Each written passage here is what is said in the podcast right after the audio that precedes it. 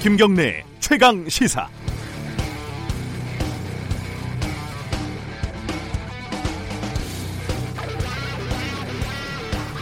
검찰은 검찰이 해야 할 일을 하고 장관은 장관이 해야 할 일을 해야 한다.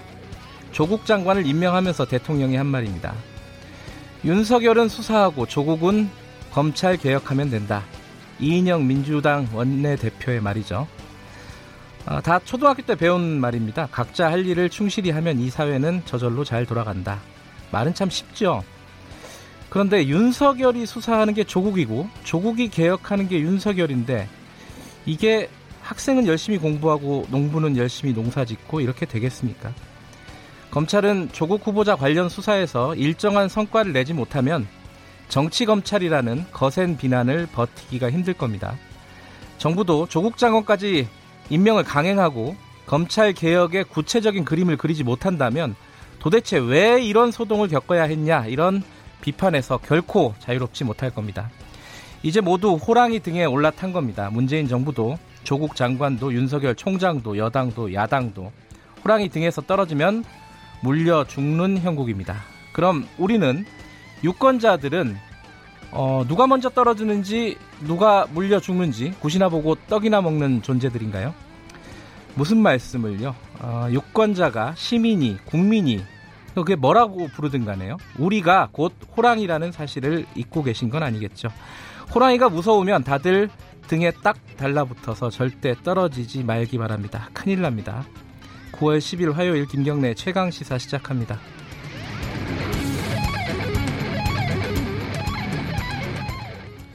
네, 김경래 최강 시사는 유튜브 라이브로도 함께하고 계십니다. 아, 문자 참여 기다리고요. 샵 9730으로 보내주시면 짧은 문자 50원, 긴 문자 100원 들어갑니다.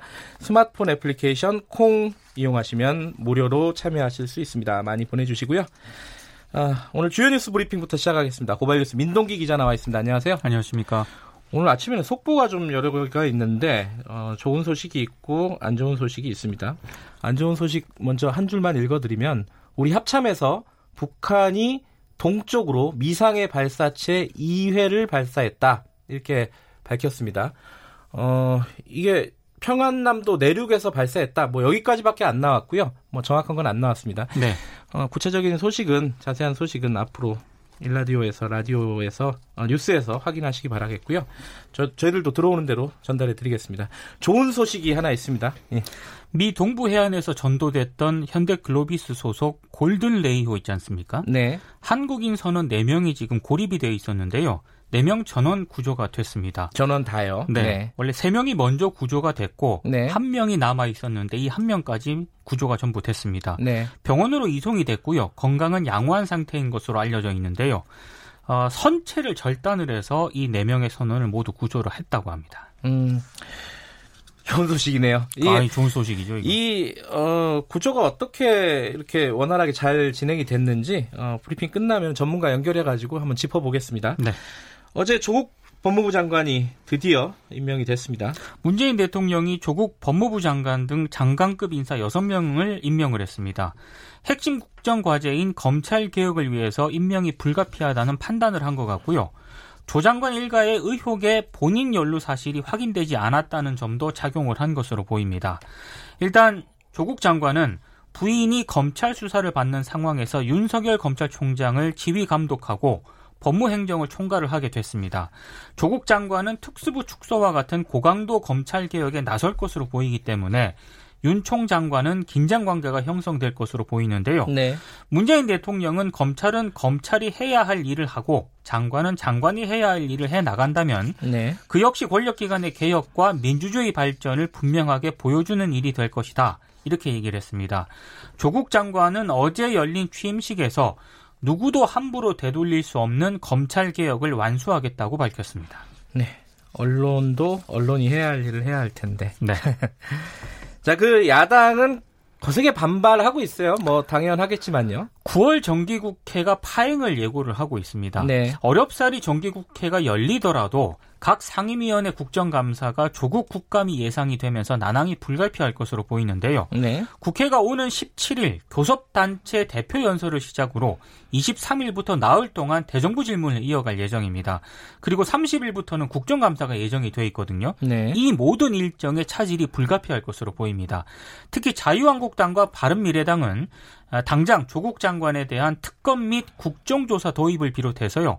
국회 해임 건의안 카드까지 추진하겠다고 밝혔는데요. 네. 자유한국당 나경원 원내대표는 범야권과 같이 힘을 합쳐 나가겠다고 밝혔고 바른미래당 오신환 원내대표도 가용한 모든 수단을 동원을 해서 조국 퇴진 운동에 나서겠다고 밝혔습니다. 네, 그 검찰이 그런데 이제 야당 쪽에도 지금 칼을 겨누고 있는 모양새입니다. 경찰이 그 수사 착수 3개월 만에 국회 패스트트랙 고소고발 사건 관련 수사를 검찰에 일괄 송치를 했습니다. 네. 서울 남부지검이 오늘 이 관련 고소고발 건을 모두 넘겨받게 되는데요.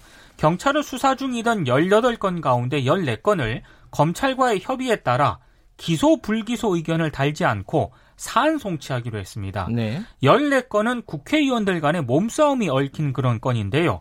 나머지 4건은 불기소 의견으로 송치를 했습니다. 네. 경찰은 자유한국당 의원들을 한 명도 조사하지 못한 상태에서 사건을 넘기게 됐는데요. 소환 통보를 받은 현역 의원 98명 가운데 자유한국당이 무려 59명입니다.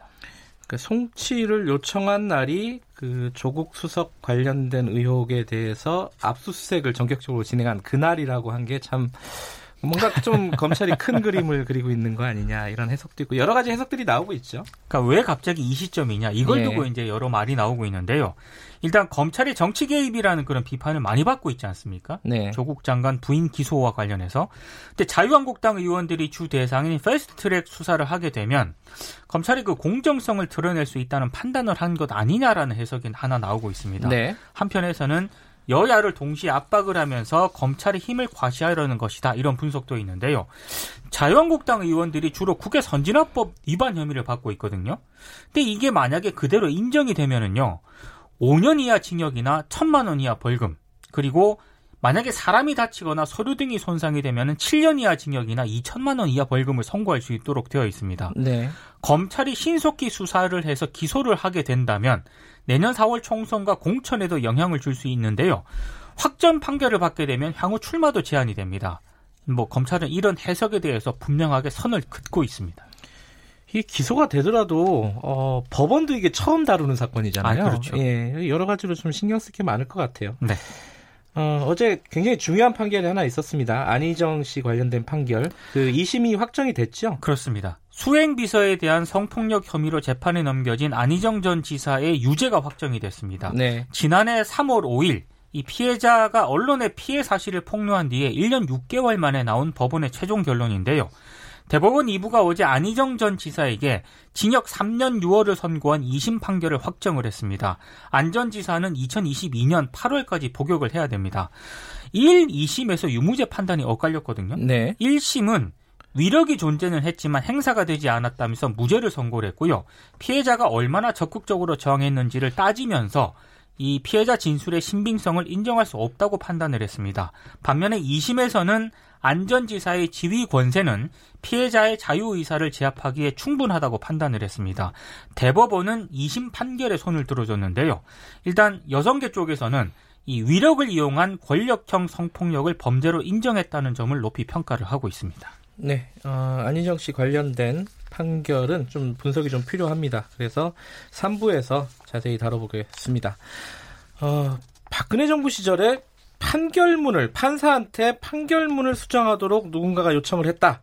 이런 뭐 얘기 이게 좀 황당한 얘기인데 좀 정리를 해주세요. 이 산케이 신문 서울 지국장이 명예훼손 혐의로 기소가 재판을 받지 않았습니까? 예, 기억이 납니다. 이 재판에서 청와대 의중이 반영된 판결문 수정 요청이 있었다는 당시 재판장의 증언이 나왔습니다. 네. 그러니까 당시 2015년 이 갓도다스야 산케이 신문 서울 지국장 관련 재판장이었던 이동근 서울 고등법원 부장판사가요. 네.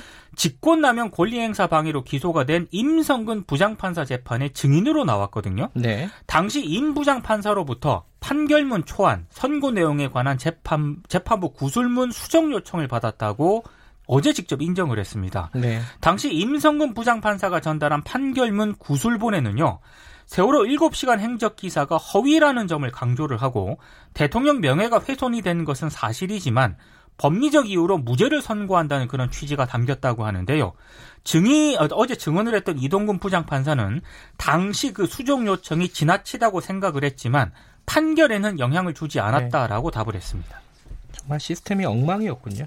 박근혜 정권에는 좀 여러 가지로 엉망이었던 것 같습니다. 네, 오늘 소식 잘 들었습니다. 고맙습니다. 고발뉴스 민동기 기자였고요. 김경래 최강 시사 듣고 계신 지금 시각은 7시 35분입니다.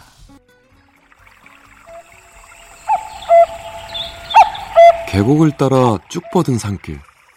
해발 973m에 오르니까 뜻밖의 공간에 이렇게 좋은 아침 시사 프로가 있네요. 도시에서 18년째 탐사 보도에만 몰두해온 경래 씨. 이곳에서 맑고 명랑한 시사를 꿈꿉니다.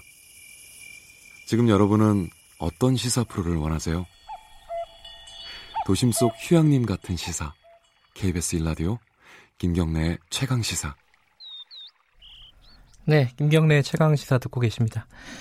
아, 밖에 비 많이 오나요? 어, 저 출근할 때는 비가 앞에 안 보일 정도로 많이 오던데, 어, 출근길 조심하시기 바라고요 오늘 좋은 소식 하나 들어왔다고 아까 말씀드렸지 않았습니까? 어, 미국 근해에서, 동부 해안에서 어, 전도된, 넘어진 골든 레이호에서 지금 4명이 어, 한국인 선원이 고립이 됐다가 방금 전까지 아, 모두 구조가 됐습니다. 아, 굉장히 반가운 소식이고요. 어, 좀 짚어볼 대목이 있는 것 같습니다. 이 선박 사고는 저희들은 굉장히 좀 예민하지 않습니까? 이게 어떻게 이렇게 또 구조가 원활하게 잘 이루어지는지도 궁금하고요. 전문가 좀 연결해 보겠습니다. 황대식 전 한국해양구조협회 구조본부장 연결돼 있습니다. 안녕하세요. 네, 안녕하세요. 네. 어, 새벽에 들어온 속보인데 좀, 이, 지금 막 자세하게 분석하기는 쉽지는 않겠지만은, 그래도 어, 보시니까 어떻습니까? 이게 이렇게 네 명이 원활하게 구조가 된 어, 이유가 있을까요? 예, 저는 뭐 다른 걱정은 좀 안 했는데 네. 화재 때문에 좀 걱정을 했죠. 아, 혹시 유해가스라든가 화염에 네. 어, 생존자들이 영향을 받지 않았을까 했는데 다행히 이제 선미 부분이고 네. 또 기관실이기 때문에 그쪽까지 아마 영향이 없었던 것 같습니다. 예, 그러니까 지금 이게 네 명이 고립됐던 곳은 선미 부분의 기관실이었다. 예, 예. 아, 기관실은 그 선미 부분에 있군요. 예, 선미 하단에, 예. 중앙 하단에 위치하고 있습니다. 그러면은 이게 화면에는 어 이렇게 막 헬기로 이렇게 구조하는 모습만 나오던데 이게 선체를 뜯고 들어간 건가요? 어떻게 되나요, 이거는? 어, 배가 이제 전도가 되면서 네. 이렇게 이해하시면 되겠습니다. 한 80층 높이의 폭 한 36m 되는 건물이 이렇게 앞으로 쓰러졌다고 생각하시면 예. 그 안에 가재도구라든가 이런 것들이 이제 문을 막거나 또 변형이 되거나 이래서 어, 이제 구조하기 위한 통로를 개척하는데 상당히 어려움이 있거든요. 네. 그래서 아마 그런 것들을 뚫거나 또는 절단하거나 음. 막 이렇게 해서 작업을 했을 걸로 예측됩니다. 이게 그러면은 어 이렇게 희생자 어, 피해자가 없이 어, 희생자가 없이 이렇게 모두 구조된 거는 굉장히 천운이라고 볼 수 있나요? 그렇습니다. 어. 그 선박이 전복이나 전도가 되면서 네. 다양한 사고의 발전이 이루어집니다. 쉽게 해서 폭발을 한다거나 화재가 발생한다거나 연속적으로 네. 그런 게 이어지거든요. 네. 그 천만다행으로 뭐 네 분이 이렇게 다 어, 완전히 구조돼서 음. 아주 반가운 소식이라 생각합니다. 근데 구조 작업을 보면요, 어제까지 어, 계속 뭐 선체를 두드리면서 어, 네. 안에 사람이 있는지 없는지를 확인하는 작업을 쭉 하는 걸로 지금 보도가 되고 있었어요. 예, 예. 원래 그런 식으로 이제 선박이 전도가 될 경우에는 이 생존자를 찾게 되는 건가요? 예, 그렇습니다. 이제 통신 수단이었기 때문에 아하. 그렇게 타격을 주게 되면 안에서 이제 저도 반응을 하거든요. 생존해 계시면은. 아하. 예, 그렇게 해서 이제 우리 같은 경우 선박이 전복됐을 때 이제 우리 구조사들이 위에 올라가서 네. 망치나 이제 무거운 물건들로 이렇게 타격을 하고 또 기다려 보면은 저쪽서 반응이 오면은 그에 따른 이제 진입 과 구조 작업에 대한 계획을 세우게 되죠. 아, 아 이게 휴대전화 같은 걸 해외라서 이제 안 들고 있었던 모양이군요. 아마 여러 가지가 그렇게 여유롭진 않을 겁니다. 뭐 네. 정전이 다 된 상태고 예. 의식도 다 바뀌어 버리고 이랬기 때문에. 네.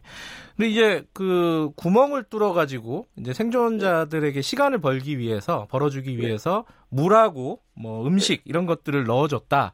이게 뭐 통상적인 어떤 구조 절차라고 볼 수 있나요? 이런 것들은? 어, 물론 상황에 따라서 여러 가지 이제 어, 선조 손조치가 이루어지는 거 있고 후조치가 선으로 가는 것도 네. 있습니다만은 어 이런 것들은 이제 선박이 워낙 대형이고 수심이 11m에 이제 전 90도로 전도가 돼서 안정화가 돼 있기 때문에 네. 일단 생존자의 위치 파악이 되면은 이제 생존의 안정성을 더 높이고 유지하기 위해서 네. 통신의 확보라든가 물에나 물이라든지 또는 식량의 공급이라든가 이런 음. 것들이 이루어지게 됩니다. 그 불행 중 다행인 게 이제 수심이 낮아가지고 선박이 예, 더 이상 움직이지 않는 상황이었다. 요게 좀 예. 다행스러운 예. 상황으로 볼 수 있는 거죠. 예, 그 선박 폭이 한 36m 되니까 아하. 수심이 11 정도 되니까 어, 이게 이제 물이 침수가 된다 손 치더라도 현, 생존자 위치는 한 6.5m 수심 위에 위치를 하게 아, 되거든요. 네. 그래서 그 부분은 저는 좀 안심을 했었습니다. 아, 그렇군요. 그러니까 물이 들어와서 뭐 생존에 위협을 주거나 그런 상황은 생기는 어, 상황이 아니었다. 이런 말씀이시네요. 근데 요번에 그러니까 지금 한 이틀 약 이틀 만에 이제 전원이 구조가 됐습니다. 어, 이게 미국 구조 당국이 뭐 잘한 건가요? 이게 구조 과정에서 좀 눈여겨 볼 만한 부분이 있었을까요? 우리가 좀 도움을 어, 그러니까 참고할 만한? 일단 저희는 인력의 역량 중심으로 지금 구조를 하는 편이고요. 네. 미국 같은 경우는 주로 장비 활용에 의해서 이렇게 하는 편이고, 아하. 다만 제가 걱정했던 것들은 네. 신속 대응 부분에 있어서는 우리하고 좀 그 여러 가지 정서가 다릅니다. 그래요? 저희는 우리 구조대원들 우리 자국민이기 때문에 뭐 사실 물불 안 가리고 이제 목숨 내놓고 그 신속하게 하지만은 예. 그 인구들은 구조대원들의 안전이 확보되지 않으면 지휘관도 들어가라고 하지도 않고 네. 또 지시를 받은 사람도 들어가지도 않거든요. 음. 상당히 그런 부분을 안전을 확보한 다음에 이렇게 순차적으로 진행하기 때문에 네. 어떤 부분에서는 우리가 또 배워야 될 점이지만 네. 상황에 따라서는 또 우리한테 어, 음. 자원을 또 분리하는 경우도 있습니다. 하긴 생각을 해보면은 어 이게 좀 우리 국민들이 보기엔 좀 답답한 부분들이 그렇죠. 있을 수 있겠죠. 네. 예. 하지만 네, 허블리아노 사고 때 맞아요, 맞아요. 많이 느끼셨을 겁니다. 예, 예. 좀 하긴 우리 우리 국민이었으면은 조금 더 빠르게 했을 텐데라는 어떤 생각들을 가졌을 법도 한데 근데 이번에는 그래도 어 어찌 됐든 모두가 구조가 돼 가지고 다시 한번 문자들도 예. 많이 옵니다 가족분들 어 축하드리고요 많이 놀라셨을 텐데 구조해 주신 분들 어, 미국 당국에도 감사드린다는 문자 4509님 보내 주셨습니다. 근데 이제 좀 원인을 파악을 해야 될 것 같아요. 이제는 예. 지금까지는 이제 구조에 이제 총력을 기울였다 치면은 이제 사고 원인이 사고가 왜 발생했느냐 이게 좀 문제일 것 같은데 일단 여러 가지 뭐 가저, 가설들이 나오고 있습니다. 이, 첫 번째는 지금 일본 선박하고 가까워지자 뭐 일본의 에메랄드 에이소하고 가까워지자 급선회 하다가 어, 전도됐다 이런 가설이 나오고 있습니다. 이거 어떻게 보십니까? 저도 일단 그 AS 항적 그러니까 어, 위성 위치 추직 항적으로는 봤거든요. 네네. 봤는데 그래도 상당한 거리는 있었는데 아 그래요? 어쨌든 음. 지금 선체가 전도된 상황으로 보면은 밑에 이제 보텀이라고도 하고 허리라고도 하는데 바닥이나 선체 외관들이 굉장히 깨끗합니다. 그래서 외부적 요인은 뭐 아니었을 것 같고 네. 문제는 이제 조종의 어떤 과다라든지 여러 가지 뭐 그런 회피하기 위해서 기동하다가 혹시 그 선 음, 중량의 과정은 아니겠습니다만 7,000대 정도 쓰으니까 네. 4,000대의 위치가 상부에 위치해 있느냐 하부에 위치느냐에 음. 따라서 음.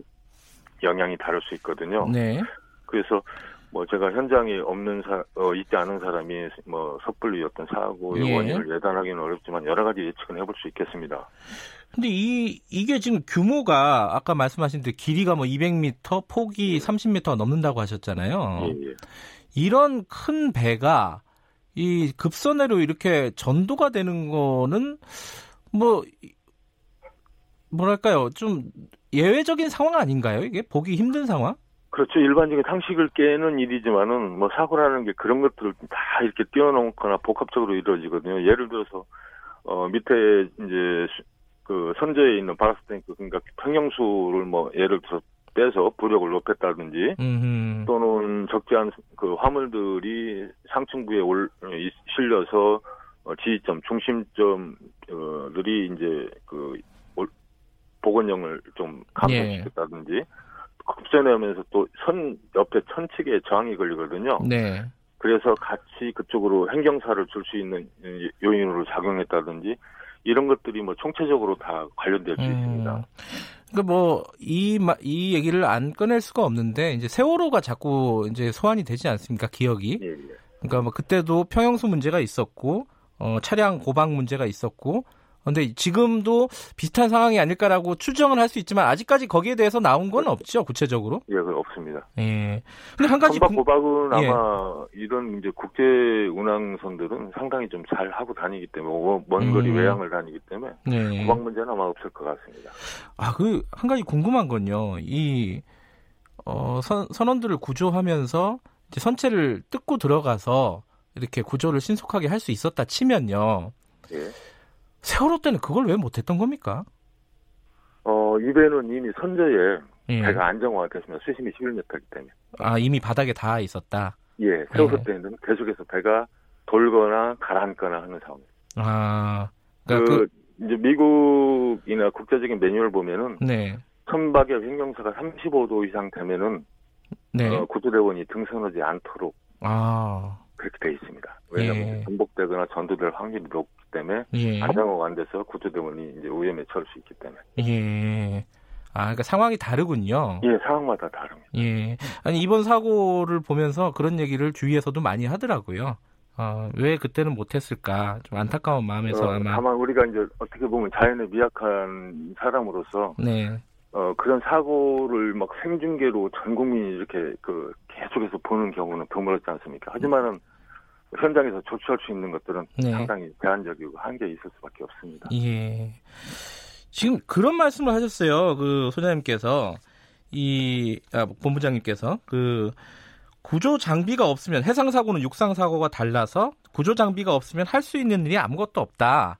그러니까 이게 해상 사고는 해상 사고의 어떤 특수성이 있다 이런 말씀이신 거죠? 어떤 특수성을 말씀하시는 예, 거죠? 시계에서 뭐 아까 세월호 말씀도 이제 했었는데 예. 그런 사이즈의 이제 큰 배가 넘어갈 때에 안정화 작업을 하기 위해서 뭐 크레인으로 잡을 수 잡는다든지 네. 또 어떤 부력 기구들을 통해서 이제 더 이상 전도되지 않도록 한다든지 네. 이런 장비들이 있어야 되고 즉각적으로 돼야 되는데 네. 그게 현 바다 위에서는 쉽지 않거든요. 쉽게 크레인이 한번 오거나 어떤 것들을 하려면 수일이 걸리거나 네. 또 우리가 이제 수중 수색 같은 경우 할 때도 시야가 안 나올 때 그걸 탐지할 수 있는 탐색할 수 있는 그런 네. 장비들이 있어야 된다거나 네. 또 간반조 때문에 뭐 우리 그 구조선들이 출동을 바, 뭐야 그 바닥에 올라져서 못 왔을 때 수륙 양용장에 있어야 된다거나 예. 그 사항별로 맞는 가동 가능한 예. 어, 그런 기능을 할 수 있는 장비들이 있어야 되는데 네. 아직은 좀 그런 것들이 미약한 편입니다. 아 우리나라가 그런 어떤 어떤 전문적인 장비, 특수한 장비들을 네. 어, 갖추지 못하고 있다 이런 말씀이시군요. 네 그렇습니다. 인력 중심으로만 우리가 대응하는 책이라 그, 아니 근데 그 세월호 이후에 그런 어떤 해, 해난 구조 이런 부분에 대해서 좀 신경을 많이 쓰고 있지 않습니까 정부에서? 어 물론 뭐 정비된 부분도 시스템도 있었고요. 네. 또 개선된 것도 있고 발전을 해갑니다. 합니다만은 예산이 수반되는 문제고 또 음. 이제 행정이 관련된 문제이기 때문에 네. 뭐 오늘 이렇게 문제가 생겼다 해서 내일 이루어지는 게 아니고 걸리죠. 그래도 요번 그 미국의 그 사고를 보면서 우리도 한번 시뮬레이션을 할 필요가 있겠어요. 우리한테 이런 사고가 났으면 어떻게 대처를 했을까? 이런 네. 부분들을 한번 좀 어, 고려를 해봐야 될 것 같습니다. 우리도. 그러니까 국내 사정하고는 국민 정서나 또 여러 가지가 상당히 달라서 네. 우리 같은 경우 조금만 어떤 그런 매뉴얼이라든가 이런 부분으로 대응을 한다 그러면은 네. 아마 그 결과를 떠나서 상당한 비판이 또 나올 수 있을 겁니다. 그래요. 음. 예. 그래서 이건 좀 여러 가지 우리가 경험이라든가 네. 사례를 좀 봐가면서 네. 차가 아마 개선돼야 될 문제로 생각합니다. 알겠습니다. 어, 일단 뭐 네 분 오늘 구조되신 네 분 축하드리고요. 가족분들에게도 축하 말씀드리고요. 어, 이 사고 어, 해난 사고를 어떻게 대응할 것인지 우리도 다시 한번 좀 점검해 보는 계기가 됐으면 좋겠습니다. 오늘 말씀 감사합니다. 네, 수고하십시오. 황대식 전 해안 아, 한국해양구조협회 구조본부장이었습니다.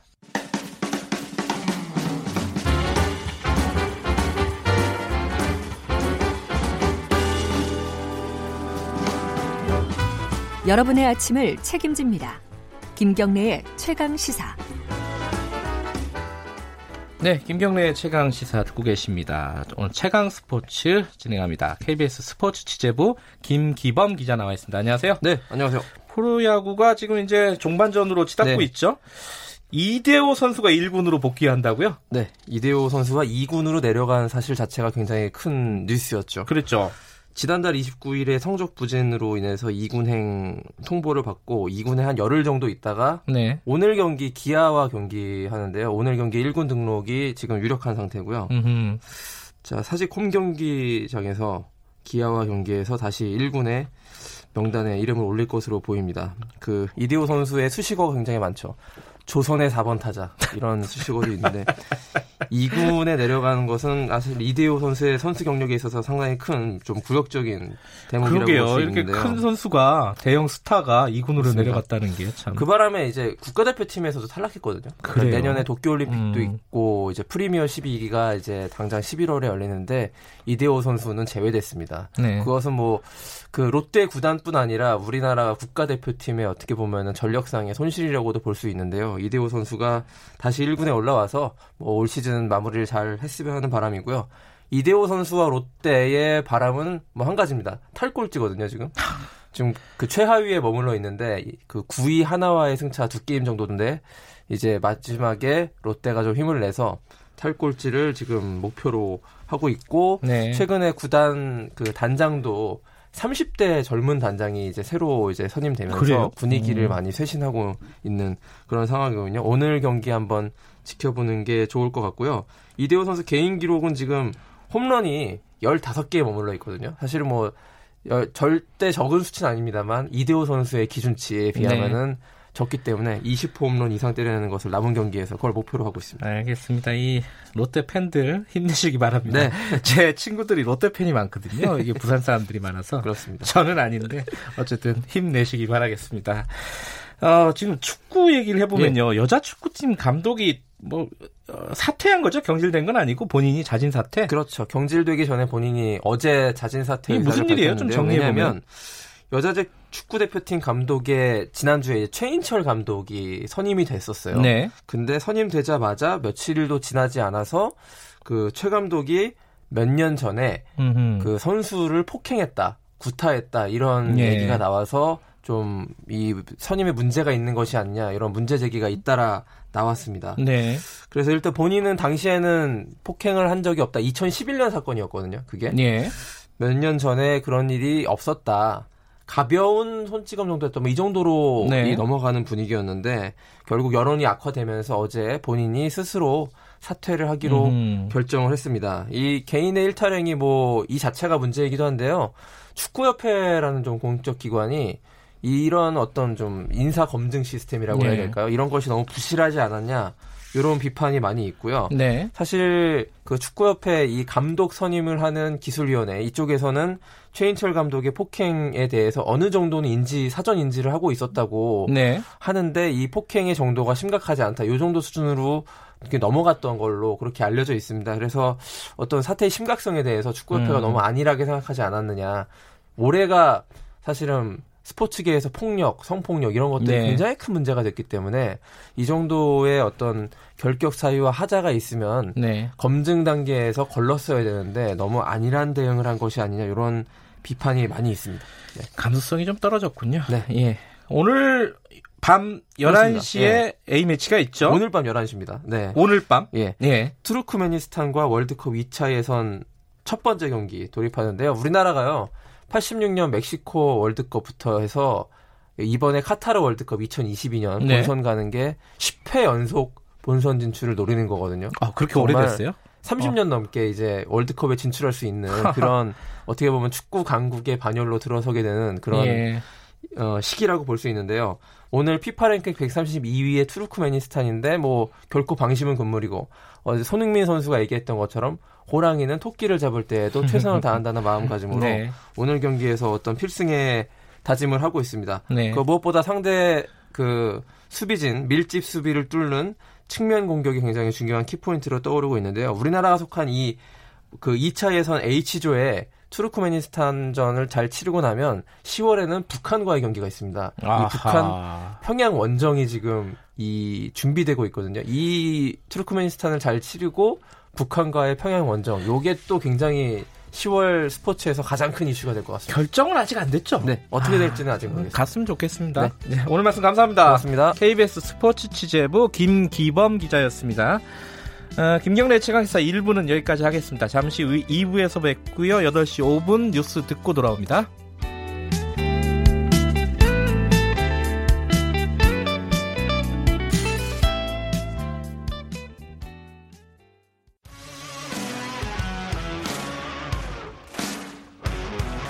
탐사보도 전문 기자 김경래 최강 시사. 김경래 최강 시사 2부 시작합니다. 어, 제 대통령이 어, 조국 법무부 장관을 임명했습니다. 뭐 강행했다고 표현하는 것이 어색하지 않죠. 그리고 정면 돌파했다. 뭐 이런 정면 돌파를 선택했다. 이 표현도 뭐 적절한 것 같습니다. 하지만 뭐 야당은 어, 당연히 어, 거세게 반발을 하고 있고요. 검찰 수사가 어떻게 될지 이것도 좀 여러 가지로 관심이 모아지고 있습니다. 어, 국회는 당분간 지금 혼란이 예상이 되죠.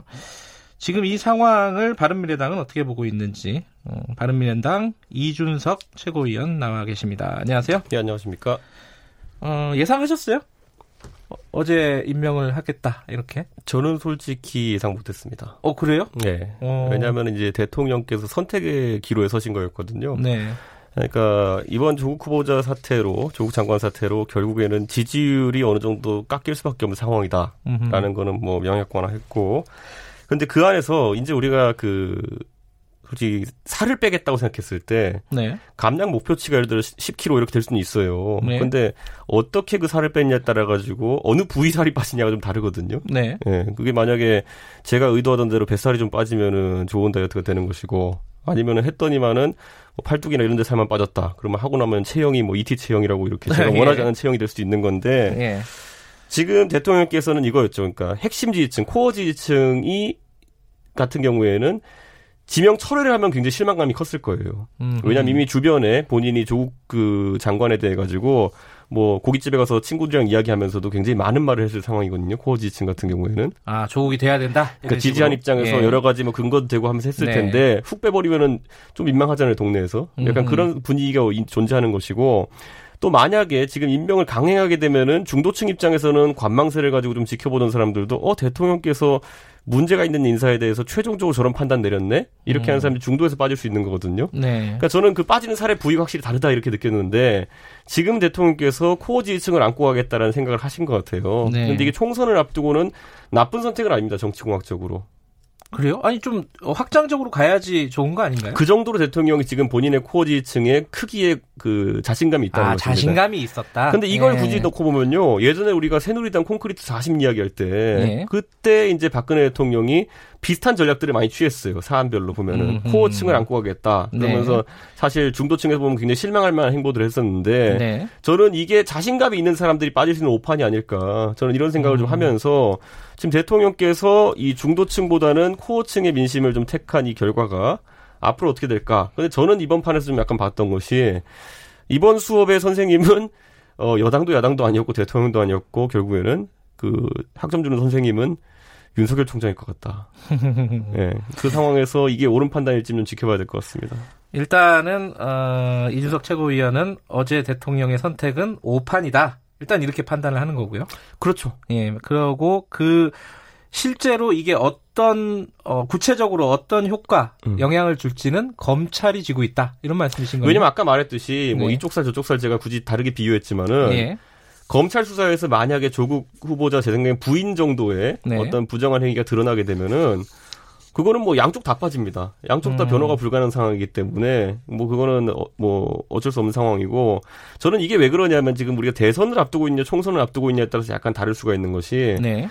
어 저도 박근혜 대통령 캠프에서 일할 때 보면은 대선을 앞두고는 항상 어떤 캠프든지 나오는 메시지가 화합입니다. 네. 대통합, 예. 화합입니다. 예. 그런데 총선 같은 경우에는 아무래도 선거구가 250개로 잘게 나눠져 있다 보니까 그 네. 계산을 해가면서 다소 분열적인 메시지들이 나옵니다. 또는 음. 편가른 메시지들이 나올 수밖에 없습니다. 이건 뭐 특정 정권이 잘한다 잘못한다가 아니라 그런 구도로 선거를 치르게 되는데 지금 문재인 대통령께서는 지난번에 이제 그 대일 외교 부분에서도 그렇고 네. 그때 뭐 조국 장관이 그 당시에 뭐 애국자와 이적자로 이제 가른 것처럼 네. 그런 것처럼 어느 정도 지금 가르고 있다 상황들을 음. 저는 이게 이제 뭐 총선 앞두고 나오는 현상인데 네. 저는 이게 좀 조기에 발현되지 않았나 지금 7개월 정도 앞둔 음. 상황 속에서 좀 그런 생각을 좀 합니다.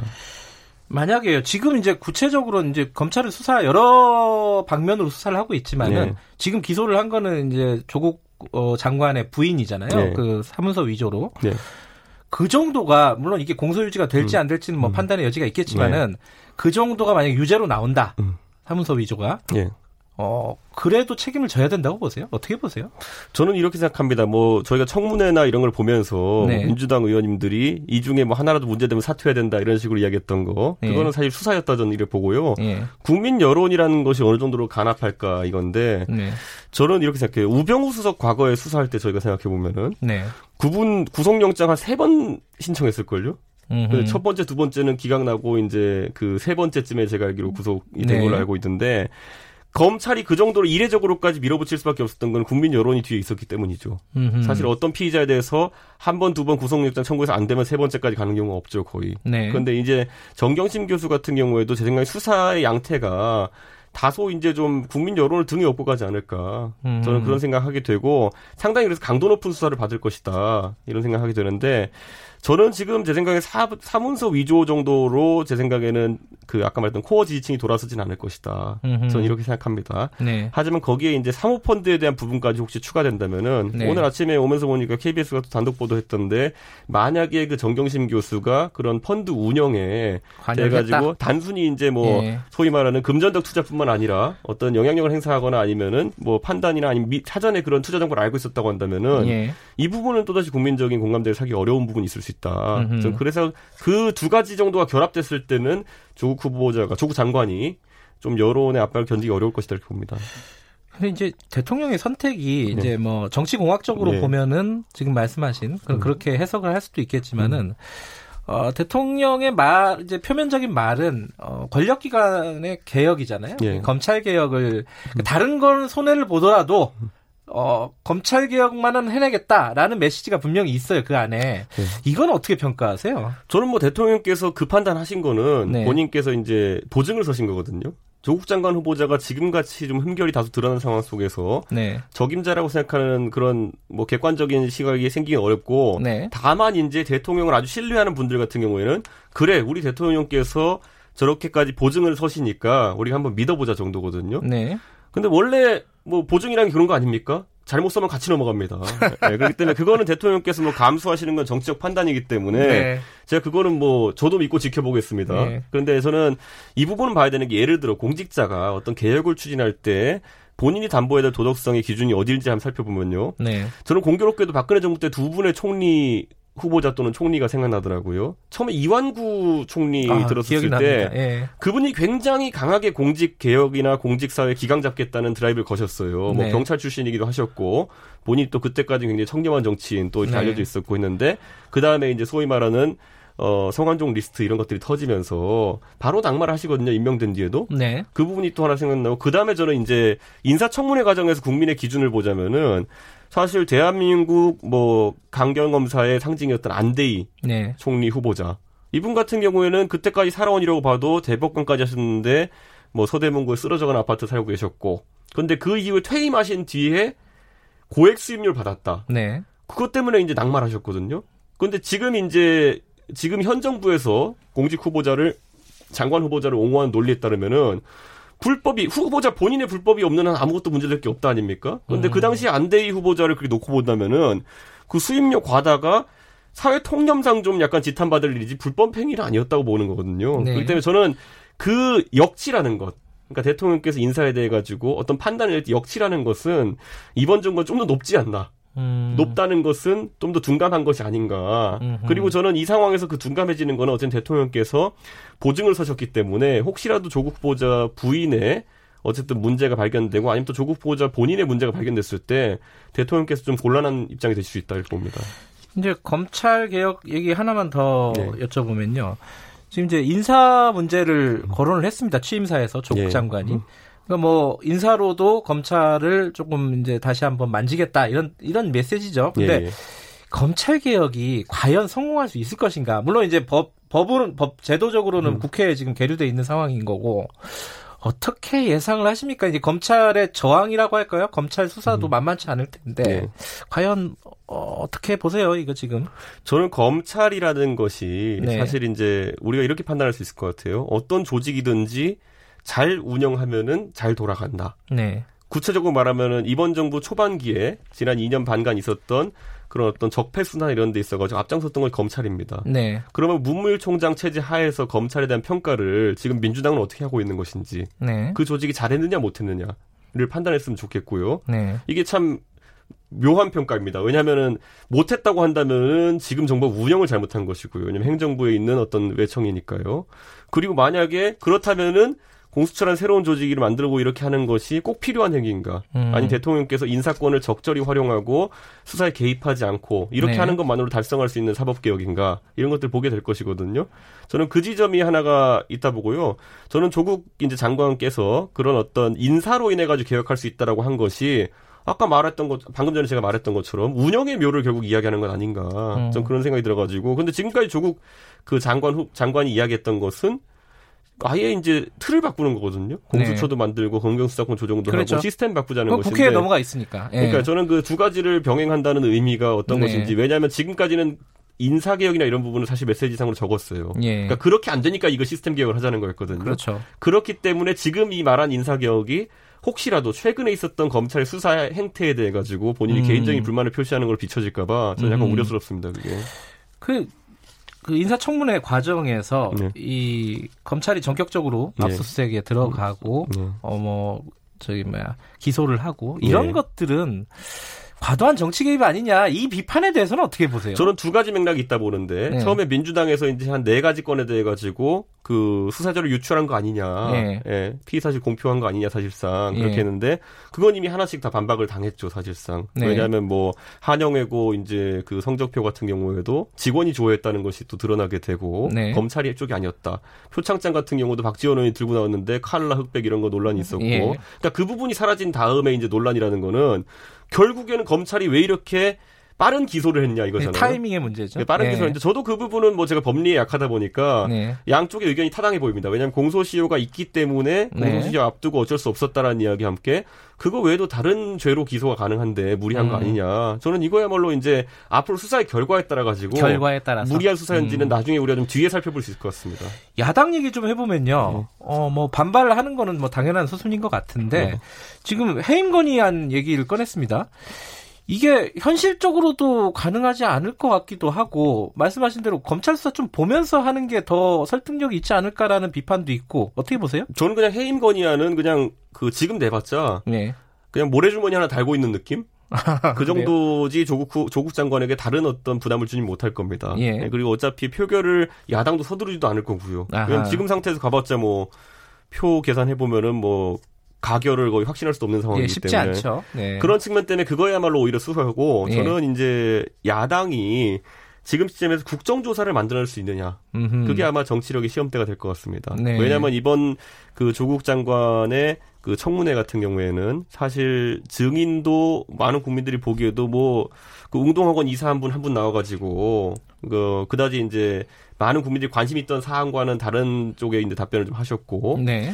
그리고 나머지 뭐 의혹 같은 경우에는 증거물도 저희가 확인했지만 잘 제출이 되지 않았던 측면도 있고 네. 그렇기 때문에 뭐 청문회와 비슷한 형식의 국정조사를 통해 가지고 좀 그런 것들을 확인할 필요가 있지 않나. 음. 왜냐하면 특검을 간다고 특검 아니면 보통 국정조사를 이야기하는데 특검 간다고 하기에는 지금 윤석열 총장 체제의 검찰이 딱히 뭔가 수사를 뭐 과축소해서 하고 있다 이런 느낌이 음. 들지 않기 때문에 야당 예, 입장에 예. 주장하기가 좀 어려울 겁니다. 예. 지금 이제 어 자유한국당은 특히 예. 뭐 워딩들이 굉장히 셉니다. 이제 민주주의의 종원, 네. 뭐, 뭐 폭거, 뭐 이런 단어들이 나오고 있습니다. 정기국회가 네. 어, 어떻게 되겠어요? 이게 파행이 될까요? 야당이 그러기는 쉽지 않을 것 같기도 저도 어제 자유한국당이 긴급 의총 이런 걸 한다 그래가지고 네. 저는 좀 긴급 최고 이런 거 한다 그래서 좀 뭘 할까를 약간 궁금했거든요. 네. 그 사실 지금 상황에서 아까 말했던 뭐 절차적인 부분, 음. 그러니까 뭐 그런 걸 하긴 좀 어렵고요. 네. 그 제가 봤을 때는 어제는 추석을 앞두고 메시지가 아주 파격적이거나 무슨 말이냐면 정치적 메시지. 네. 그러니까 절차적 국조 이런 거 말고 정치적으로 우리는 만약에 어느 시점까지 이런 것들이 받아들여지지 않으면은 의원 총사퇴를 하겠다. 그 예전에 한번 꺼내가지고. 아, 그렇죠. 근데 그건 굉장히 예. 뭐 충격적인 메시지인데 예. 사실 완화를 좀 할 수 있는 게뭐 예. 11월까지 국정조사가 이루어지지 않으면은 우리는 총사퇴하겠다. 예. 그 정도는 걸 수도 있어요. 어허. 왜냐면 사실 뭐큰 의미가 없거든요. 그렇게 되면. 총선이 얼마 남지도 않았고. 아, 그러니까 예. 그런 것도 있고. 예. 그 아니면은 좀 뭐 시각적으로. 좀 충격적인 걸 한다든지 예를 들어 갑자기 황교안 나경원 대표가 뭐 삭발 투쟁을 한다든지. 아이고, 아이고. 그러니까 뭔가 이게 제가 다른 게 아니라 예. 그 추석에 가서 이슈화를 이걸로 계속 끌고 가고 싶으면은 그 둘 중에 하나였어야 돼요. 정치적 메시지가 강렬하거나 음흠. 아니면 뭐 시각적으로 충격적이거나 뭐 두 가지 중에 하나였어야 되는데 그게 예. 아닌 이상 뭐 제 생각엔 좀 약간 제한되지 않나 그 그래요. 메시지가 그런 생각 좀 했습니다. 현충원 같잖아요, 이렇게. 시각적으로 좀 보여주는 효과가 있었던 그거는 제가 하고요. 생각했을 때는 그냥 대선 주자들이 이 상황에서 할 수 있는 대권 XX라고 저는 생각합니다. 네.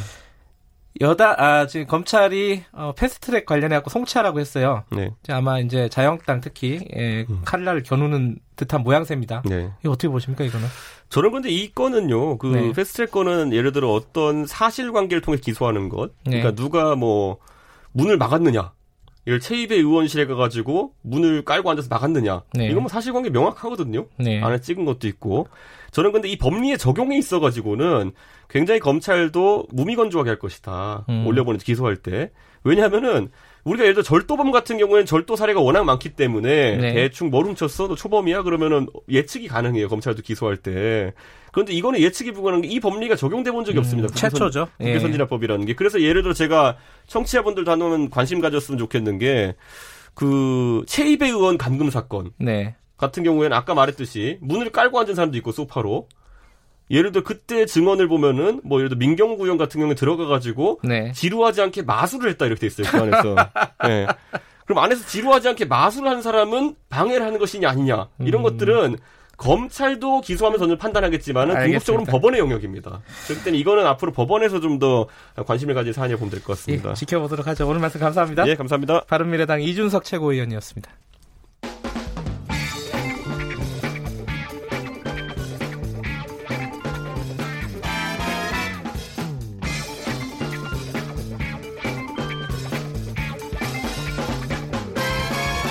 윤태곤의 눈.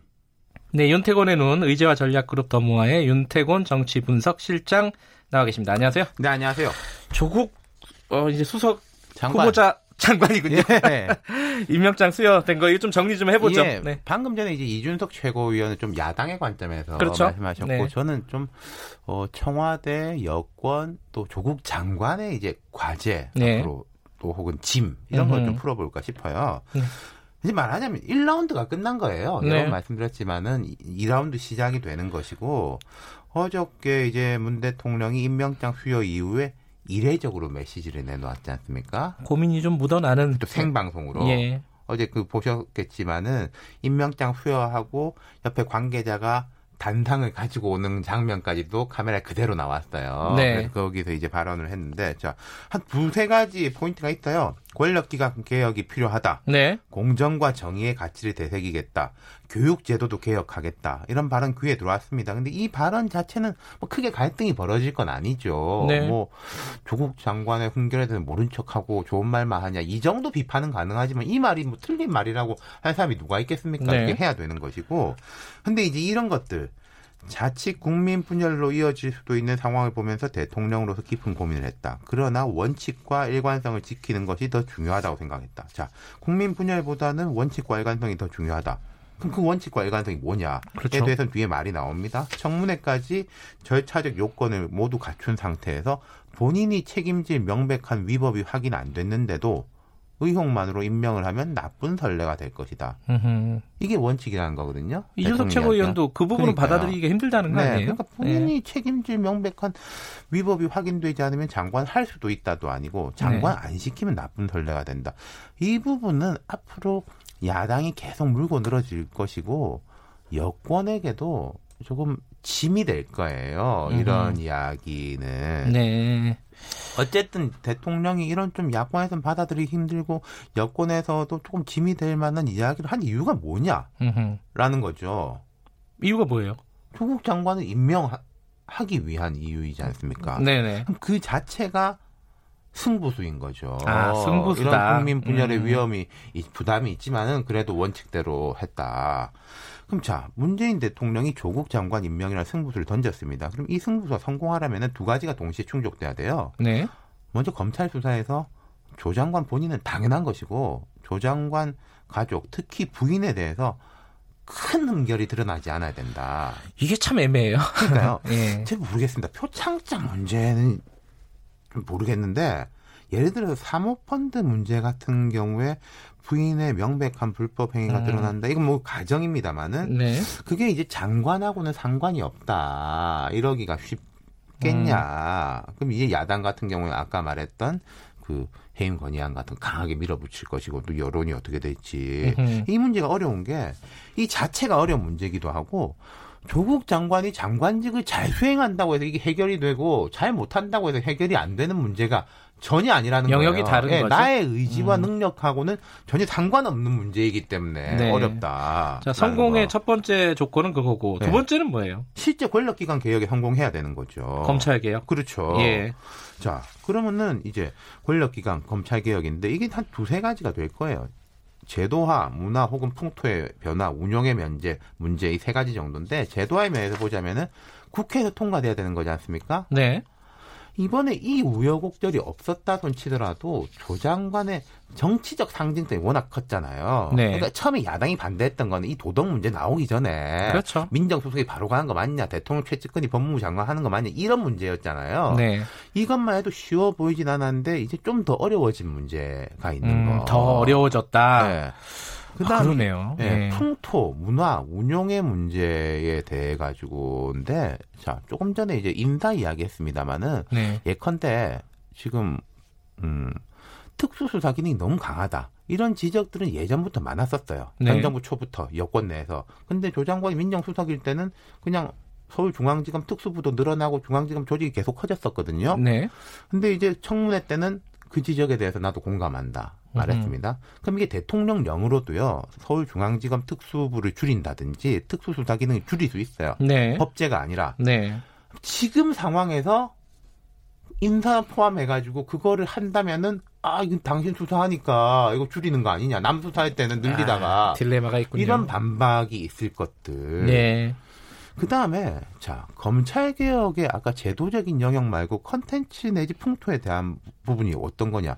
지금 보면은 대검 홈페이지 마비되고 청와대 청원 게시판에 윤석열 처벌하라는 사람이 40수만 명이라고 하는데 이제 그분들이 주로 좀 조장관 지지자들이잖아요. 그렇겠죠. 예. 예. 그럼 그분들이 이제 이야기를 요약해 보면 이런 거예요. 자, 과거 적폐나 야권에 대해서는 단호하게 수사해라. 으흠. 하지만 우리 조 장관을 비롯해서 이쪽에 대해 가지고는 이런 식으로 정치적으로 수사하지 마라. 아, 예. 그두 그 가지를 동시에 했을 때 그것이 검찰 개혁이냐? 지금 이제 패스트 트랙 수사가 될 거예요. 그럼 자 이렇습니다. 윤석열이 어떻게 하는지 눈 똑바로 뜨고 지, 지켜보겠다.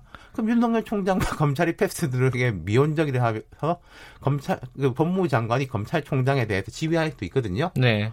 이거 강하게 수사하라. 지휘하는 게 과연 검찰 개혁 일 것이냐. 그렇게 했을 때는 아까 제가 말씀드렸던 제도화의 문제는 더 어려워질 수밖에 없다라는 아하. 거죠. 그러니까 정확하게 말하자면요. 지금 검찰 개혁이 어때야 되는지에 대해서 우리가 추상적으로는 알아요. 정치에 개입하지 말아야 되고 권력에 대해서 독립적이어야 하고 네. 수사 사건 피 사실 유출하지 말아야 되고 이 좋은 말입니다. 네. 구체적으로 어떤 것이 이 현 시점에서 바른 검찰이 나아갈 바냐에 대한 그걸 만드는 것부터가 사실 쉽지 않은 문제다. 이건 사실은 네. 법무부 장관만의 문제는 아니고요.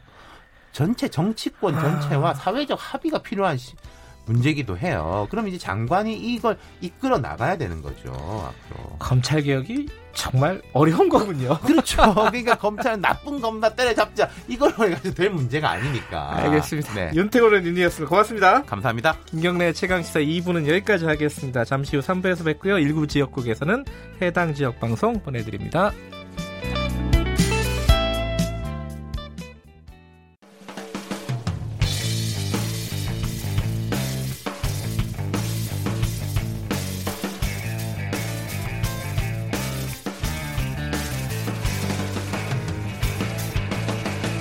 김경래의 최강 시사.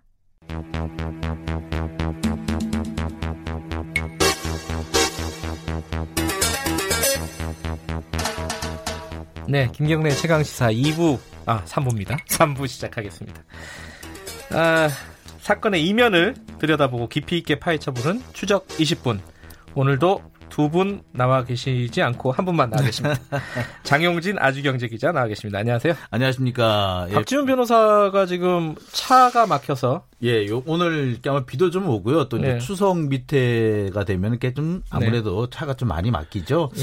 그러다 보니까 사고도 좀 곳곳에서 많이 나다 보니까 아마 지금 올림픽대로 주변이 지금 많이 막히는 것 같더라고요. 제가 차... 지금 보기로도 어 지금 당장 지금 저 그 영동대교 부근에서 사고가 하나 건이 있었고요. 아 오실 그, 때? 예, 오실 때 보니까. 예. 어. 그 올림픽 대교 부분에서도 하나 있었고 영동대교 부근에서도 하나 보니까 올림픽 대로만 저기 예. 쪽 그 영등포 방향으로만 해도 그랬고요. 예.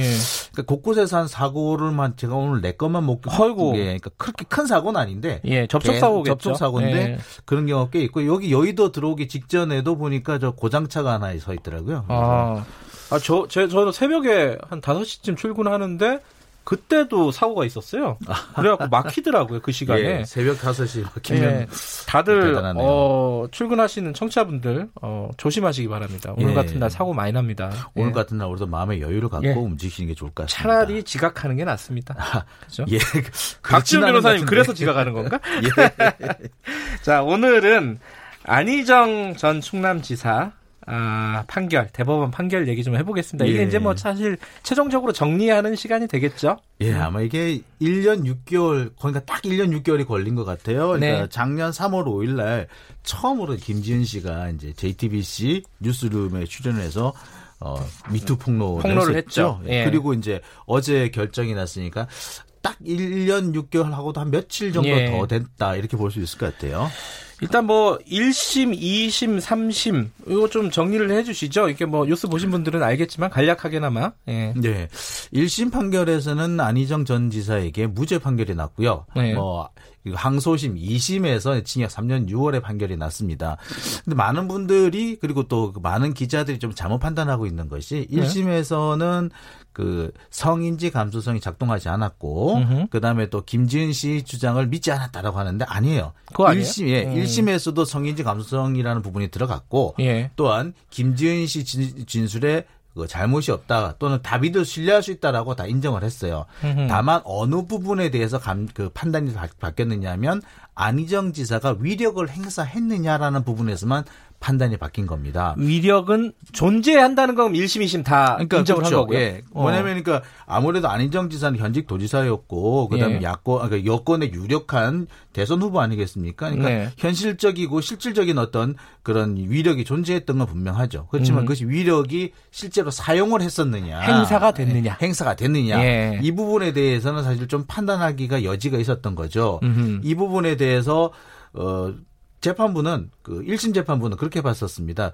일단 김지은 씨가 명시적으로 거부 의사를 표시한 적은 없다라는 것. 그러니까 이제 그 지금까지는 보면은 성폭력 사건에서 강 격렬하게 저항할 것을 요구를 했습니다만 네. 이제부터는 적어도 명시적으로는 거절하는 의사를 밝혀야 되지 않겠느냐는 거죠. 근데 네. 그런 명시적인 거절 의사를 밝힌 바는 없다. 음흠. 그리고 그리고 명시적인 거절 의사를 밝힌 적이 없다면 사실 위력의 존재를 인정하기 더 어려워지는데 그러니까 아예 그런 저, 그, 그 밝힐 수 없을 정도로 위력이 강했다라고 네. 해야 되는데 그 정도는 또 아니지 않느냐. 뭐 이런 걸로 해서 이게 1심, 2심 판단이 바뀌었고요. 2심에서는 현실적으로 그렇지만 존재하지 않느냐. 음흠. 그리고 현실적으로 존재한다면은 당연히 그, 그 작동이 됐다라고 봐야 판단하는 것이 옳다. 예. 이것이 2심의 판단입니다.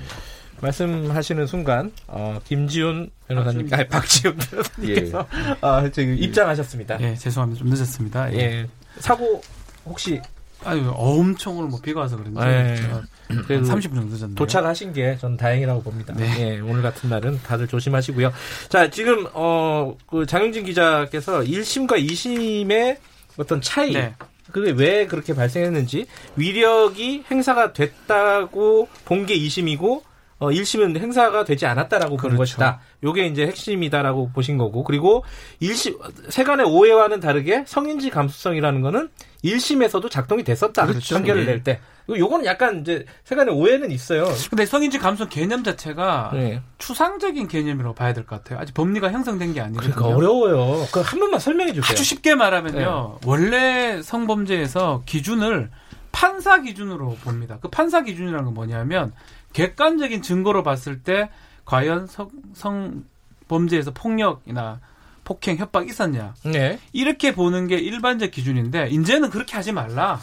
어, 떻게 피해자를 기준으로 보라는 거예요. 어허. 피해자가 약간 웃었다 하더라도 그 웃, 웃는 게 객관적으로 봤을 때 웃다면 뭐 강간 아니지 않느냐 이렇게 보지 말고 아하. 어떤 상황에 따라서 웃을 수도 있고 어떤 메시지를 보낼 수 있고 이런 것들을 피해자의 주어진 상황에 맞추어서 판단해야 되지 이거를 그냥 일반적으로 봤을 때는 어떻게 피해자가 저렇게 행동할 수 있냐 음. 피해자 다음 이런 얘기를 하지 말라는 게 성인지 감수성입니다. 근데 이게 법리가 정해진 게 아니고 약간 이게 좀 아직 추상적인 개념이기 때문에 아직 확립이 명확하게 되진 않았다. 어렵, 어렵습니다. 이게 서서히 확립돼 가는 이제 확립됐다고 봐야 될 것 같아요. 예. 근데 사실 네. 그런 부분은 있어요. 이게 성인지 감수성이라고 우리가 말씀을 드려서 그렇지 사실은 피해자 중심 관점이라고 보시면 돼요. 그 모든 네. 범죄 피해자들은 비슷한 상황에 놓일 수가 있습니다. 음흠. 이 범죄 피해자가 상황에 따라서는 좀 앞뒤가 안 맞는 행동을 할 수도 있고요. 네. 또는 좀그 당황스럽다 보니까 또는 그, 그 가해자로부터의 피해를 좀 회피하기 위해서 가해자에 협조하는 그런 모습도 보일 수도 네. 있어요. 이제 그런 부분이 이 성범죄뿐만 아니라 모든 범죄에서 마찬가지로 벌어질 수 있기 때문에 즉 피해자를 중심으로 해서 피해를 네. 좀 생각을 해주라 이런 의도로 보시면 될 것 같은데 아직까지는 좀 앞으로 계속 좀 더 정교화될 필요는 있을 것 같습니다. 근데 이 부분이 이제 논쟁적인 부분인데, 그러니까 성인지 감수성에 대한 뭐 얘기가 이제 2018년부터 이게 네. 쭉 나오기 시작해가지고 실제 이제 재판 그 판결문에요. 어 어제 판결로 사실상 이제 법리가 조금 확립이 된 거 아니냐. 그렇죠. 이렇게 보는 쪽도 있어요. 이렇게 봐야 될 것 같아요. 채용하는 거는 어제 봤을 때는 됐습니다, 확실히. 예. 채용은 됐고요. 예. 근데 이제 그 법리를 구체적으로 적용하는 건 아직까지는 조금 시간이 남았는데 이 성인지 감수성 이론, 피해자 다움을 강, 강요하지 말라는 이론은 예.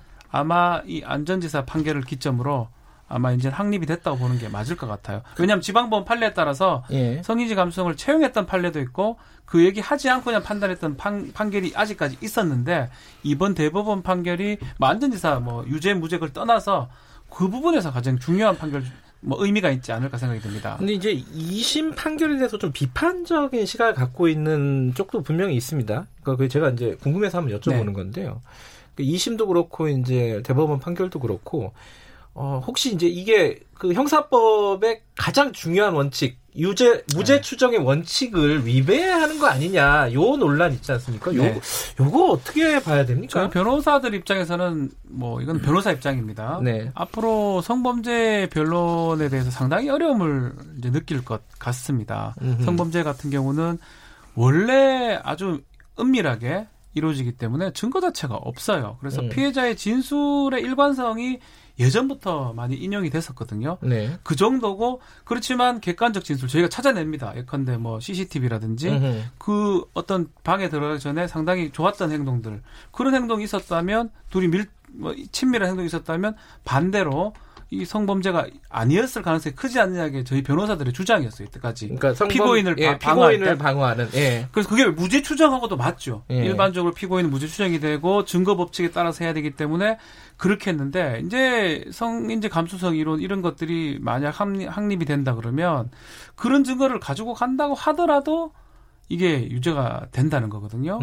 이게 어쩌면 무죄 추정의 원칙에 반할 수 있는 여지가 있고 그렇다고 해가 뭐 성인지 감수성 이론이 제가 잘못됐다는 게 아니고 네. 변론하는 입장 그리고 피고인 입장에서 그런 어려움들이 생길 수 있는 가능성은 있다. 그리고 성범죄가 유죄될 가능성이 조금 더 포괄적으로 인정될 가능성이 높다 생각 좀 듭니다. 뭐 어떤 분은 그런 지적도 하세요. 일단 예. 이게 이 경우에 따라 자칫 잘못 그 작동이 될 경우 여성의 사후적인 어떤 그 생각의 변화에 따라서 그 남성이 가해자가 될 수도 있고 네. 아닐 수도 있는 그런 상황 유동적인 상황에 놓이기 때문에 네. 이거는 그범 그 형사법의 대원칙을 위배하고 있다. 특정인에게 음.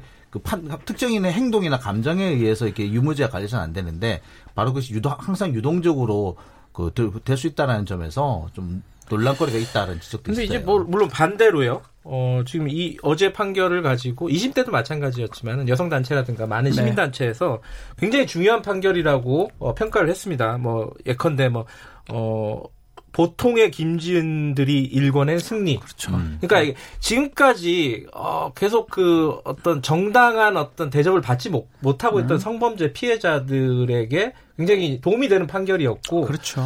우리 사회가 좀 앞으로 나아가야 될 방향이 아니냐 이거 이렇게 또 판단하는 쪽이 분명히 있습니다. 그러니까 맞습니다. 예. 양쪽이 균형의 문제일 것 같기도 한데. 그래서 결국은 비동의 간음죄라는 얘기가 나옵니다. 동의가 음. 없은 상황에서 간음이 이루어졌을 때는 처벌할 수 있다. 그 비동의 간음죄가 지금 입법하려고 합니다. 음흠. 아예 강간죄 같은 걸 없애버리고 네. 동의 없이 관계가 돼버리면 처벌할 수 있는 규정을 아예 만들어 놓고 그렇게 적용하면 이제 사실 문제가 없는데 법은 지금 강간죄, 폭행이나 협박을 이용해서 간음을 성관계 했을 때 처벌한다 해놓고 그 폭행 협박을 아주 그냥 해석을 안 해버린 해석을 너무 강범하게 해버리는 이런 것들이 사실 문제입니다. 아, 이렇게 된다면 사회적 분위기 그렇다면 사실은 법 자체를 바꾸는 게 아무튼 바꾸어질 것 같기도 해요. 음흠. 그게 더 바람직하지 않을까 생각이 듭니다. 알겠습니다. 이게 약간 추상적인 논의로 넘어갔었는데 네. 다시 이번 판결로 좀 끌고 오면요.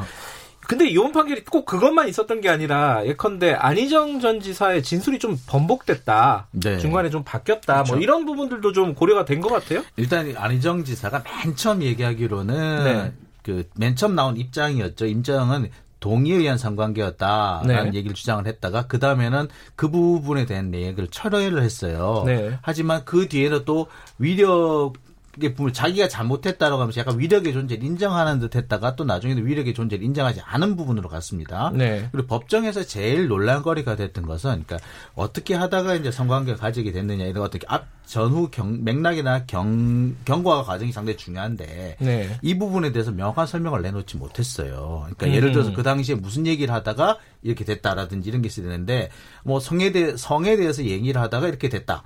어, 성관계를 갖게 됐다라고 이제 주장을 한 거예요. 그럼 그 도대체 구체적으로 뭔 얘기를 했느냐에 대해서는 또 전혀 설명을 못 해요. 근데 대체로 경우 보는 경우에 어 성범죄의 가해자의 진술을 보면 그렇습니다. 대체로 보면은 네. 성에 대해서 얘기를 하다가 자연스럽게 성관계를 가지게 됐다라고 주장하는 거예요. 대체로 보면은 음. 그런 경우에 제가 볼 때는 80% 이상은 가해 범죄 가해자인 경우가 많았습니다. 그렇죠. 예, 그래서 아마 이런 부분에서도 직접적인 영향은 아닙니다만 그 판사가 심정을 형성하는데 예. 이 안희정 지사의 애매모호한 그 진술 태도 역시도 상당히 음. 영향을 미치지 않았을까. 그 당시에 정확한 내용을 좀 설명을 했다면 예. 차라리 오히려 뭐 아이 아, 이런 구체적인 설명을 해서 안될 네. 것 같은데 범죄 도망가는 방법을 설명해 줄 것 같아가지고 제가 네, 설명을 예, 못 예. 드리겠습니다만 어쨌거나 그 당시에 대해서 정확하고 명백한 좀 더 구체적인 상황을 진술했었다면은 조금 다른 판단이 나오지 않았을까 뭐 그런 생각도 해봅니다. 그러니까 이게 피해자든 가해자든 법정에서 진술이 바뀌거나 이런 것들은 굉장히 판사한테 영향을 그렇죠. 많이 주는 것 같아요. 일관성이죠. 그리고 음. 특히 이런 성범죄에서는 진술의 일관성이 어쩌면 가장 중요한 어떤 증거라든지 내용 중에 음. 하나거든요. 그러니까 지금 김진 씨도 1심에서 이 본인 본인 입장에서 안 좋은 결과 난 게 진술이 오락가락했다는 1심에서 그렇게 생각한 거예요. 네. 2심에서는 반대죠. 안희정 피고인이 음. 오락가락했다는 거거든요. 네. 어쩌면 진술의 오락가락이 이번 사건에서 핵심 중에 하나가 아니었나 이렇게 생각도 듭니다. 좀 이제 이게 막 그 성인지 감수성이나 뭐 위력 뭐 이런 어려운 단어들이 굉장히 많이 나오는 판결이잖아요. 네. 좀 쉽게 얘기하면 근데 이렇게 보면 되는 거 아니에요? 그 폭행이나 협박이 없었어도 네. 뭐 위력을 행사한 거다. 그렇죠. 그렇게 볼 수 있는 거죠. 지금 그렇게 판결이 나온 그렇죠. 거죠. 그러니까 그러면 이 안희정 전 지사 같은 경우는 뭘 어떤 식으로 행사를 했다고 하는 거예요? 자신의 뭐 안희정 지사 주장은 그런 거죠. 자신의 뭐 위력을 이용해서 한 게 아니고 뭐 서로 서로 어떤 그런 음흠. 좋은 호감적 관계 아니면 그게 최소한 그 정도는 아니라도 그렇게 했다라는 게 안희정 지사의 주장이고 그렇지만 김지은 씨나 지금 법원 판결은 그게 아니다. 자신이 갖고 있던 위세 그 힘을 이용해서 그 성관계나 추행을 했기 때문에 간음죄라든지 위력에 의한 추행죄가 성립한다고 보고 그 와중에 성인지 감수성을 이제 도용해서 그 진술의 어떤 좀 약간의 이상했던 부분 김진 피해, 피해자의 그런 충분히 진술이 맞다라고 이제 본 음. 것입니다. 그러니까 뭐 그런 것 같아요. 그 현실적으로 뭐 구체적으로 또 뭐 안희정 지사가 어떤 위협을 가하지는 않았겠지만 네. 그러지 않았다 하더라도 안희정 지사와 그 비서와의 관계 자체가 이미 그런 상황이기 때문에 음흠. 만약에 거절을 한다라고 한다면 집단 따돌림이라든지 아니면은 불리한 보직이라든지 예. 혹은 해고라든지 이런 불이익이 현실적으로 느껴지는 상황에서 과연 거부할 수 있었겠느냐라는 점을 인정해 주는 거죠. 어쨌든 이번 판결이 이번 그 성범죄라든가 이런 부분에서 굉장히 중요한 판결 앞으로 네. 다른 어떤 성범죄 혹은 미투 범죄 뭐 이런 것들에 대해 영향을 줄 판결임은 분명한 거죠. 너무나 중요한 판결 중에 하나 같습니다. 이제는 네. 지방법원에서 다른 판결을 내기 어렵습니다. 이제 성지 감수성을 전면적으로 도입을 해야 되고 피해자 진술이 신빙성이 없다라고 하려면 성지 감성에 맞춰서 판단을 해야 될 것 같아요. 예. 그래서 중요한 판결이다 생각이 듭니다. 예, 예. 알겠습니다. 오늘 어, 어, 차가 막혀갖고 얘기를 많이 못 나눴네요. 대신에 자영진 기자께서 오랫동안 말씀해 주셨습니다. 자, 두 분 감사합니다. 고맙습니다. 감사합니다. 박지훈 변호사, 장용진 아주경제 기자였습니다. 김경래 최강시사 듣고 계신 지금 시각은 8시 46분입니다.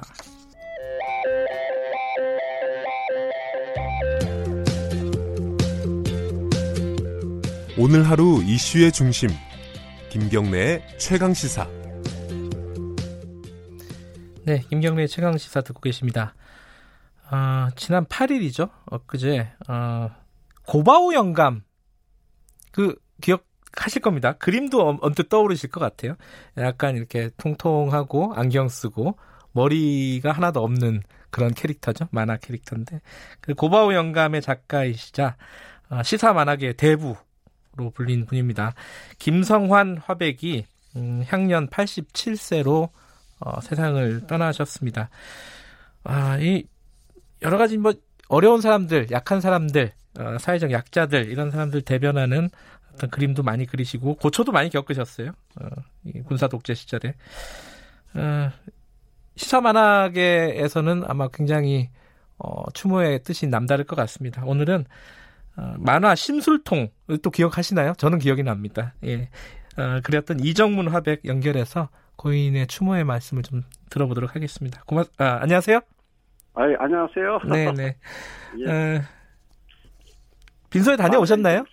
아, 예, 어떻게 갔다가, 예. 예, 왔는데, 지금 또 보니까 바깥을 보니까 지금 역시 그 거목이 만화계 어떤 거목이 돌아가셨는지 네. 한국에서도 우는 것 같네요. 비가 오는 거 보니까는. 아, 예. 그렇군요. 네. 아니 그 고인하고는 어떤 인연이 개인적인 인연도 있으시다고요? 예, 그렇죠. 예, 그 왜냐하면 그 만화도 여러 가지 체가 있는데, 네. 근데 그분은 이제 보여준 게 내가 만화체, 그러니까 요즘은 웹툰하고 또 다른 어떤 만화거든요. 네. 그거를 이제 본보기를 해 주신 게 고바우 영감입니다. 음. 이제 거기서 영감을 따가지고 이제 역시 심술통도 거기서부터 이제 파생됐다고 또 볼 수 있는 만화체예요. 네. 네. 네. 저는 심술통도 기억이 납니다. 아 그래요? 예. 예. 이 그, 요새는 네컷 만화가 그렇게 많지가 않잖아요. 글쎄 말입니다. 좀 예. 그게 그 이유가 이제 워낙 그 매체들이 많아가지고. 네. 예, 이제 그 어떤 시사성을 본다 그러면은 이 다른 매체들이 더 빠르기 때문에 음. 어, 그래서 좀 어떻게 좀 요즘에 좀 뜸한 것 같아요 신문마다. 그 고인께서 네. 어, 남긴 네. 작품 중에 고바우 영감이나 여러 가지 작품 중에 기억에 남는 어, 컷이 있습니까? 그렇다면 그 이제 그게 바로 그 경무대 사건 옛날에 교통사고. 그거 좀 설명해 뭐, 주세요. 모르시는 분들 위해서. 아니 예, 근데 그때 당시에 내가 이제 소년 가장으로 네. 소년 가장이었었거든요. 그래서 아 선생님께서요? 예. 어, 그럼요. 예, 그래서 공교롭게도 그때 동아일보사 앞에서 신문 내가 파리도 하고, 아하. 예, 예, 구조도 닦기도 했는데, 근데 신문 파리를 할 때 보니까 그 신문에서 제일 지금 이슈가 되는 게 이제 그날에 예. 고바오 영감이 아마 그 이제 나오고 막 그랬지 않았습니까? 예, 1958년이죠 이게. 예. 예, 그렇죠. 난 이제 59년도에 내가 만화를 데뷔했는데, 네. 그때 뭐 하여간 동아일보 하면은 뭐 고바오 영감 뭐 이런 식으로 음. 어, 아주 대단한 인기였었죠. 네. 그게 이제 그날의 어떤 이슈가 이제 이제 표현되고 막 그랬던 거로 내 기억하거든요. 그러니까 경무대 요, 요즘 말로 하면 뭐 청와대쯤 되겠죠. 그러니까 아, 그 청와대예요. 네. 그러니까 경무대에 어, 화장실 네. 청소하는 사람도 엄청난 권세를 누리고 있다. 뭐 이런 아, 풍자였죠. 그때 만화가. 예, 맞습니다. 이게 예. 하여간 뭐 권력기관이라는 게 엄청나게 무서운데 그래도 그래도 고바우 영감이 예. 그냥 하나의 조그만 저그 피해가지고 네. 감히 콕콕 찔렀죠. 네? 이건 이게 안 좋다 뭐 이런 식으로. 근데 이거 그리고 나서 어디 끌려가지고 예. 굉장히 고초를 겪으셨다고 그렇게 네, 들었습니다. 뭐 어디, 예. 네, 경찰서 가서 예, 예. 계셨는데 이제 그 뭐 벌금을 때리니까는 네. 독자들이 막 내가 벌금 내겠다 뭐 이렇게 해가지고 네. 아그 독자들이 대단히 그 호응을 했거든요. 예. 아니, 예. 네. 근데 그 점점 사실 고바오 영감이 초창기에 이게 제 저도 이제 처음에 네. 보면은 그런 시사적인 요소가 그렇게 많지는 않았었는데 점점 네. 이 시사 풍자 이 수위가 점점 높아졌던 것 같아요. 70년대 막 이렇게 넘어가면서. 예, 그게 이제 바로 이제 자꾸 이제 민주화라고 하는 이제 개념이 있고 네. 민중을 우리 국민을 이제 깨우 깨워준 거거든요. 그래서 네. 그 고바우 영감 만화를 가지고 선두에 서셨던 거로 내 생각을 해요. 그래서 후배들 작가들도 이제 그걸 좀 본받아 가지고 네. 아 만화 우리나라 대한민국의 만화 시사 만화 이렇게 나가야 되겠다 하는 거를 음흠. 그분이 이 정도를 해주신 거예요. 이게 사실 기네스북에도 올랐다면서요? 45년 동안 연재를 해가지고요. 아 대단한 거죠. 이게 음. 매일 그리는 거잖아요. 그렇죠, 맞습니다. 이게 가능합니까? 그리고 그 대단한 그 조력 아니면은 못하죠. 그게. 예. 근데 음. 예를 들어서 그날 나오는 만화가 이제 한 컷이 이제 네 칸 만화가 있다 그러면요. 네. 심지어는 한 대여섯 번을 그냥 그날 그 편집국에서 그걸 수정을 합니다. 네. 그게 다시 그리고 다시 그리고 해가지고 가장 좋은 엑기스가 있는 만화 내용을 가지고 이제 그날 신문에 나오는 거예요. 지금도 마찬가지지만은. 네. 아, 피 말리는 작업이죠. 그때 네. 당시에 이 시사 만화는 지금과는 의미가 좀 많이 달랐을 것 같아요, 독자들한테. 대단했죠. 예, 음. 지금이야 뭐 좀뭐 뭐 품위가 좀 뭐 이렇게 질이 좀뭐 어, 그러니까 관심도가 떨어졌지만은 네. 당시로서는 그게 하나의 이슈예요. 그날 그날의 어떤 세상 음. 돌아가는 걸 예, 시사 만화가 이제 보여주는 게 네. 라고 보죠. 예. 그 선생님께서도 이렇게 어, 시사적인 뭐 이런 것들을 그릴 때 그때 예. 뭐 옛날에 좀 압박이라든가 자기 검열이라든가 뭐 이런 것들이 많으셨어요? 어, 있었죠. 음. 원래 그 심술통이 네. 원래 심술턱이었었거든요. 원래 제목이. 아 원래 왜 턱에서 이제 그 심술이 나오기 때문에. 예. 근데 그게 1980년이니까는 그때 이제 어떤 분이 대단한 분이 있었잖아요. 이순자 여사 말씀하시는군요. 아 그래가지고 그거를 예. 안 된다 턱은. 아 턱은 안 된다. 아, 왜요? 어. 그냥 그 여사, 여사분이 상당히 네. 스트레스를 받고 있다고. 그래서 이제 그냥 그 즉석에서 바꾼 게 턱이 통으로 된 거예요. 아, 그래요? 네, 근데 뭐, 뭐, 모르겠습니다. 뭐 편집국으로 그런 게 들어왔는지 모르지만은. 네. 국장님이 아, 이게 좀 바꿔야 되겠다. 그래가지고. 네. 아니, 그때 기분 나쁘지 않으셨어요? 아, 원래 기분 나쁘죠. 왜냐면 그 심술이 턱에서 나오기 때문에 심술 턱이 맞는데. 예. 그걸 통으로 바꿨으니까. 근데 세월이 또 지나다 보니까는 네. 더 좋은 것 같아요. 아, 심술통도 이 제목은 좋은 것 같아요. 입에 아, 익어서 그런지. 네. 근데 네. 어.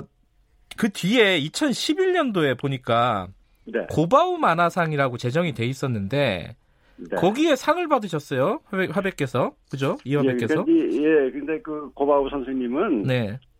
그 후배 양성을 위해서 그냥 그 저 참 좋은 상을 하나 만들어 놓으셨어요. 네. 그 고아우상이라고 그래가지고 내가 이제 겨우 하나 받았는데 이제 이유는 네. 어 나도 지금 심술 만화를 1959년부터 그랬으니까 지금 60년 동안 심술 만화를 그리고 있거든요. 아, 예. 심술 만화.